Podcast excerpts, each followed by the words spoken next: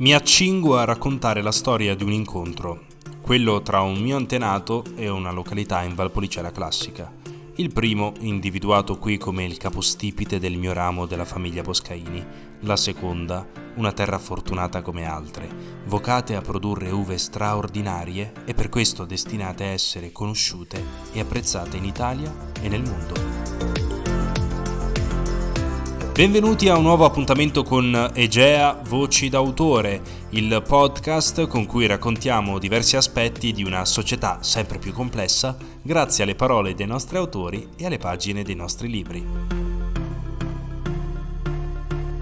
Oggi abbiamo l'onore di avere nostro ospite Sandro Boscaini, presidente di Masi Agricola e autore del libro Amarone Oltre esponente della sesta generazione di una dinastia che ha fatto dell'amore e del radicamento nella propria terra, la Valpolicella, e del suo prodotto principe, l'Amarone appunto, il volano per un'impresa e un brand che hanno conquistato il mondo. Boscaini ci accompagna alla scoperta di un'industria affascinante come quella del vino, in un viaggio che si snoda tra rispetto della tradizione e innovazione di processi e prodotti, aneddoti personali e curiosità tecniche.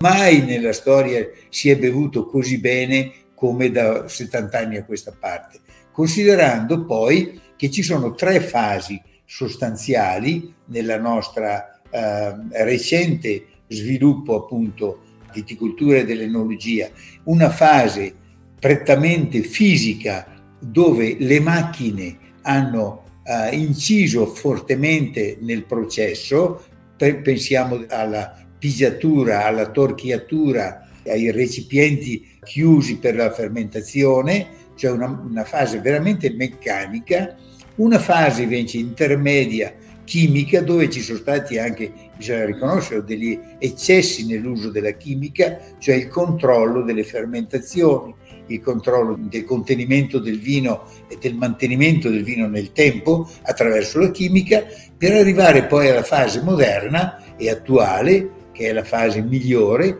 che è il governo invece dei processi biologici. Oggi l'intervento dell'uomo è semplicemente quello di una levatrice quando fa nascere i bambini e qua fa nascere il vino. Lo fa nascere rispettando la natura ma governandolo in modo tale che non ecceda nel suo divenire, nel suo processo biologico.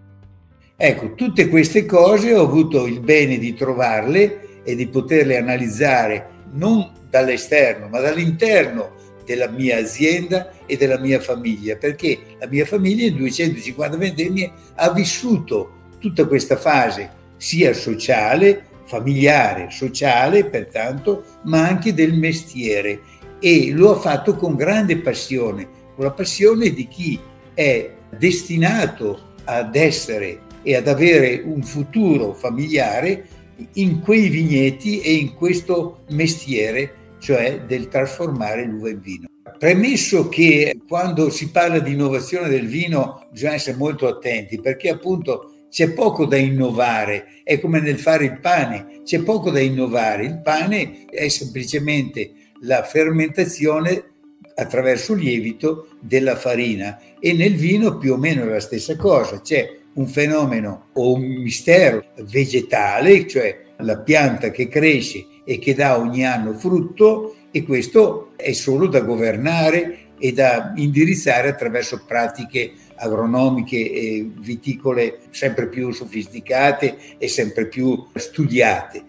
E la seconda parte che è ancora più misteriosa, che è quella della fermentazione, la fase biologica della fermentazione, della trasformazione del frutto in liquido alcolico, cioè in vino, che è una fase appunto che è naturale, il suo ciclo sarebbe appunto passare dal frutto all'aceto, invece viene interrotta e viene governata in modo tale che si possa fermare questo progredire totale della biologia, fermarlo in modo tale di avere al momento giusto il migliore risultato, quello che dà più soddisfazione sia alla necessità di ingerire un prodotto energetico, e questa è una delle fasi, quella precedente, non quella attuale o molto meno quella attuale, ma per il resto una fase invece di un prodotto che è culturalmente avanzato e che è rappresentante poi di un territorio.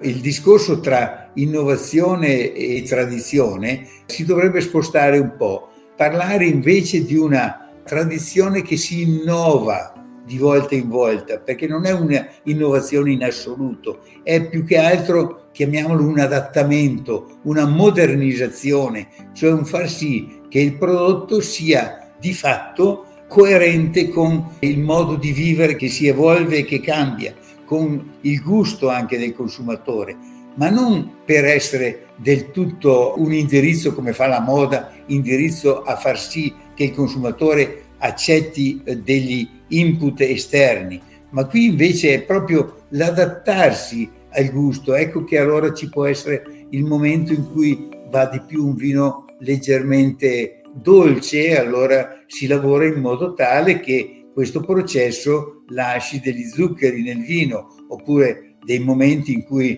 vale di più un vino più importante, più alcolico, ecco che allora si fa in modo che attraverso un po' di sovramaturazione affinché il vino sia più impegnativo, più forte, più complesso, oppure sia invecchiato di più, a seconda anche sia del momento storico, ma anche delle necessità particolari di chi vuole un vino per la conservazione, chi vuole un vino da bere più fresco, eccetera, eccetera. Per cui si parla più che altro di una uh, tradizione innovata. Qui farei un discorso la differenza tra tradizionalismo e tradizione. Mm, quando ci si ferma e si dice io devo fare quello che si è sempre fatto, si fa un errore perché si mantengono delle posizioni che possono essere antitetiche rispetto all'uso che se ne fa del prodotto e comunque non tengono conto delle, del, dell'apporto che ti dà la scienza e che ti dà anche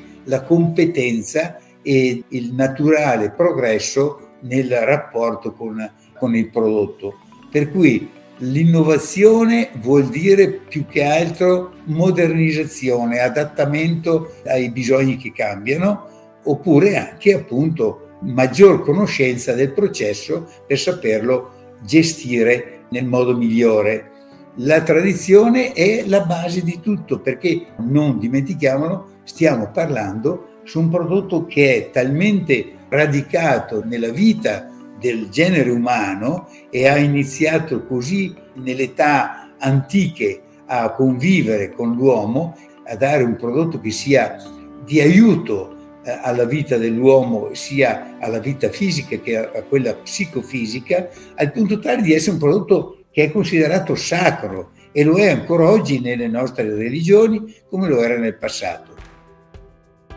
Diciamo così che appunto nella, nella parola sostenibilità eh, si, eh, si, mettono insieme eh, tante problematiche, tante tematiche che sono sempre state affrontate sia dal contadino che dall'uomo della cantina e poi anche dal consumatore. Nel senso che il gusto del tempo o il tempo che trascorre è una componente naturale del nostro mestiere e il tempo appunto ti segna i ritmi, non è che possiamo fare tre vendemmie all'anno, ne facciamo una all'anno, non è che siamo indipendenti dal tempo anche meteorologico, l'annata buona viene se il buon Dio ti dà un anno favorevole oppure hai un po' un vino modesto se l'annata non è favorevole. Tutte queste cose eh, chi fa vino e lo fa veramente le conosce a fondo, cioè sa che deve lavorare all'interno di un argine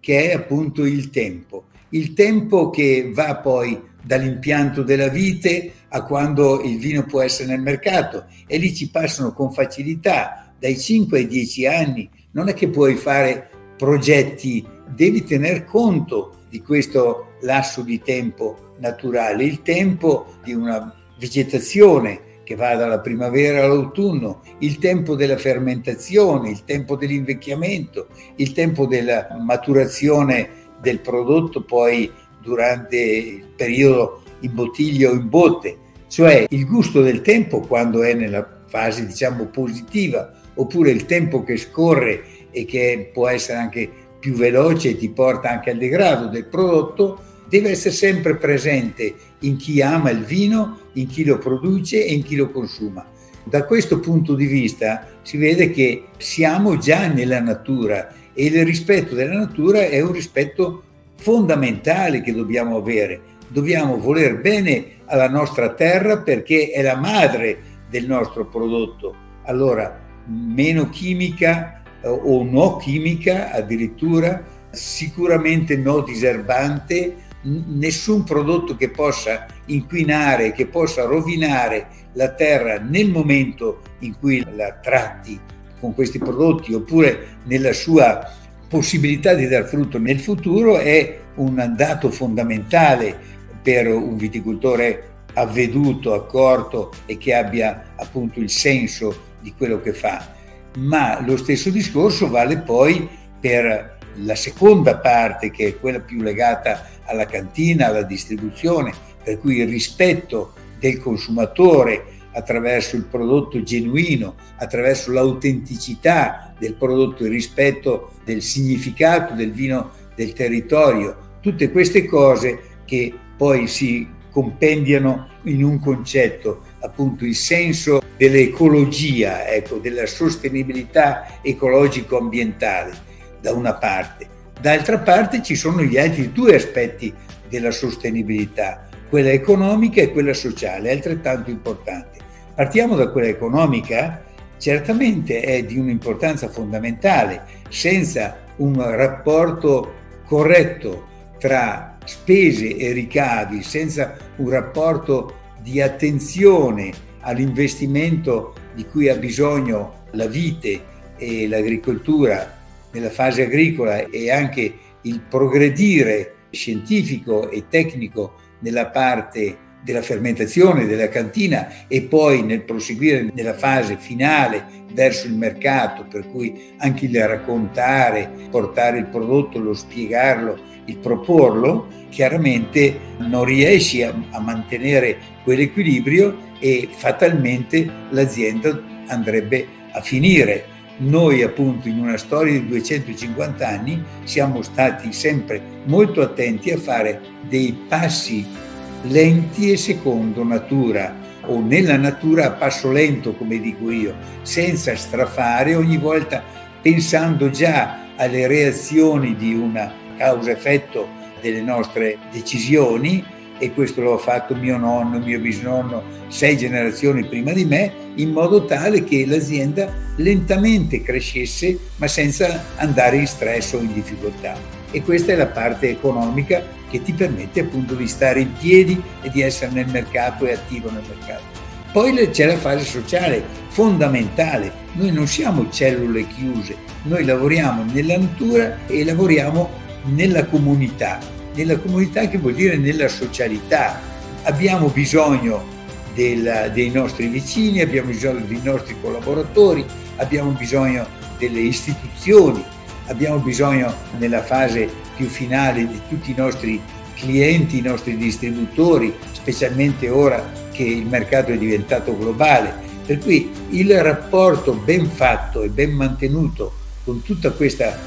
comunità molto allargata Pertanto il rispetto dei rapporti sociali è fondamentale, è fondamentale ed è quello che fa crescere sia l'azienda che la reputazione del prodotto e anche il consumatore nel momento in cui noi portiamo nel mercato non solo il prodotto ma anche la storia del prodotto, l'insegnamento di come utilizzarlo e qui ci sta molto bene anche questo appello che noi facciamo sempre considerate che comunque il vino è un grande patrimonio, ma ha un limite per cui il bere in moderazione è il segreto. Non si può abusare del vino, ma l'uso proprio del vino è una grande risorsa per l'umanità. Allora la frase, così come, come si dice, saver far e far saver, è una frase antica e molto caratterizzante del modo di fare dei mercanti dei produttori di artigianato di classe nella Repubblica eh, di Venezia e pertanto anche in tutto il mercato mediterraneo e del Medio Oriente o addirittura dell'Oriente che era il mercato eh, importante per una repubblica millenaria come quella di Venezia e riguardava sia la parte mercantile ma anche la parte produttiva. Pensiamo ai vetri di Murano, pensiamo all'artigianato di grande classe delle stoffe, eccetera, che è fiorito attorno alla Serenissima Repubblica. E appunto in questa frase si compendia il saper fare, cioè saper essere grandi produttori capaci di mettere assieme pertanto i fattori produttivi mirando a un prodotto di classe, a un prodotto di territorio, a un prodotto di significatività da una parte, ma anche la coscienza che poi tutte queste bellezze, queste bontà che tu produci devono essere raccontate, cioè vanno ad essere apprezzate nel momento in cui racconti come sono fatte, perché sono state fatte, come vengono utilizzate. Allora, io queste cose le ho imparate vedendole scritte anche su alcuni palazzi veneziani. Saper far, saper far, saper far, che letto alla rovescia viene fuori far sapere, far sapere, far sapere ed è il binomio appunto tra il fare e il raccontare quanto si fa, tra il fare bene e il raccontare quanto è bello e buono il prodotto finito, è tipico della nostra cultura, ma è anche una necessità assoluta. Oggi si parla di storytelling, che non è un grande termine, anche perché è un termine inglese, ma sembra quasi un imbonimento, ma non, è, non si tratta di imbonimento, si tratta di, di vendere cultura, di spiegare la cultura che sta dietro un prodotto. E devo dire che questa è fondamentale, specialmente oggi quando il vino appunto rappresenta in maniera concreta, vera, un territorio e, e devo dire che il sistema europeo di dire il vino vale in quanto viene da un territorio, il quale territorio nei secoli ha distillato alcune uve e ha destinato che quelle uve sono quelle più significative e quelle più precise per dare prodotto di eccellenza in un territorio, ma in quel territorio anche le genti che lo abitano hanno saputo creare un vino che sia il più adatto in considerazione delle loro esigenze fisiche, ma anche del clima di quel territorio e pertanto anche la gastronomia c'entra in tutto questo, in modo che ci sia un'interazione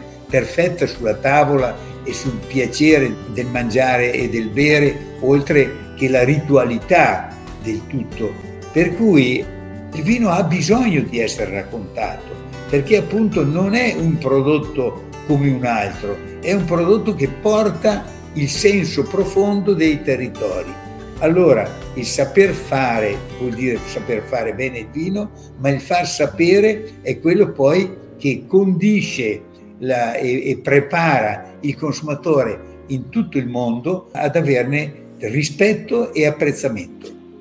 Allora il mercato appunto diventa sempre più globale Pertanto nella globalizzazione ci sono due aspetti. Uno può essere anche il deteriore, cioè faccio il prodotto perché vada bene per tutti e non è quello che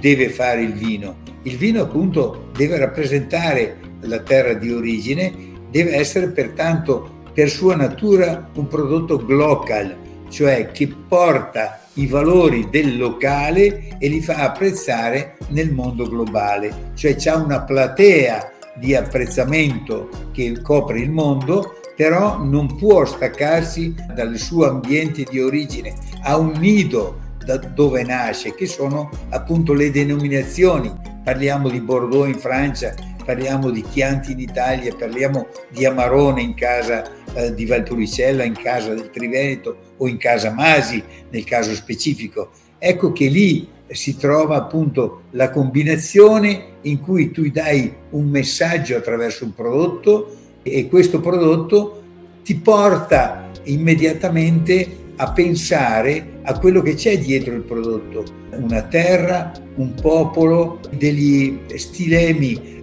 molto conosciuti, parliamo di Amarone, immediatamente ti viene in mente la chiesa di San Marco, ti viene in mente Venezia, ti viene in mente l'arena di Verona, ti viene in mente le Dolomiti, cioè già con, con, una bottiglia di Amarone che viene portata è un trasferire un messaggio di bellezza, di bontà e di arte e di cultura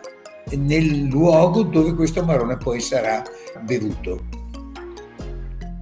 Un consiglio per i giovani, non c'è dubbio che è molto attrattivo il nostro settore per i giovani, è attrattivo nel senso che pochi altri lavori come quello della viticoltura e della cantina ti eh, obbligano ad avere i piedi per terra, cioè ad avere a che fare con la terra, con la sua magia, con la sua ancestralità, ma sempre moderna, con la gente della terra e la gente della campagna, ma nello stesso tempo la testa ce l'hai nella globalità, nel mondo, devi parlare le lingue, devi incontrarti con gente di tutto il mondo, che ha mentalità diverse, usi e costumi diversi. È molto bello il nostro mestiere, ma il consiglio che mi sento di dare ai ragazzi che lo affrontano, non devono pensare che sia un gioco. Non è un gioco, non è un hobby, è un lavoro di grande sacrificio, di grande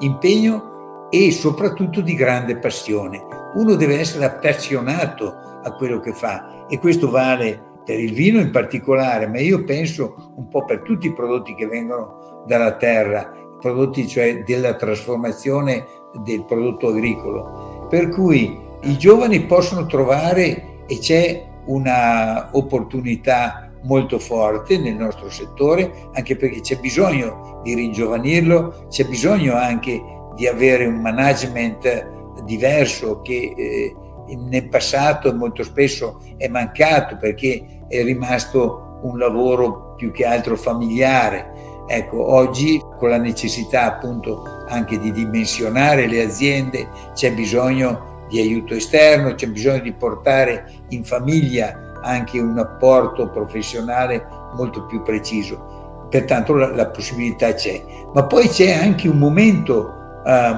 molto più favorevole per l'inserimento di giovani, che è quello di questo nuovo anello che si aggiunge al settore e alla catena della distribuzione del vino, il rapporto diretto con il consumatore. E qui devo dire ci si aprono le maggiori opportunità per un giovane. Oggi il turismo del vino è un fatto e negli ultimi dieci anni ha fatto un salto importante. Oggi non c'è cantina che non sia costretta ad aprirsi al consumatore o, al turista, a chi vuole visitare appunto cosa succede, l'esperienza che si può fare attraverso il vedere e attraverso l'assaggiare nel luogo di produzione. Tutto questo ha bisogno di menti più aperte, di un entusiasmo giovanile anche e di capacità particolari. Si ha a che fare con gente di tutto il mondo, che parlano lingue diverse, che sono acculturati anche, che vogliono sentire le storie e che vogliono il saper fare anche attraverso il racconto e pertanto attraverso il far sapere. Ecco, lì secondo me c'è una grande opportunità, purché i giovani appunto si accostino sapendo che è un servizio che si fa alla natura, che si fa al prodotto e che si fa al consumatore.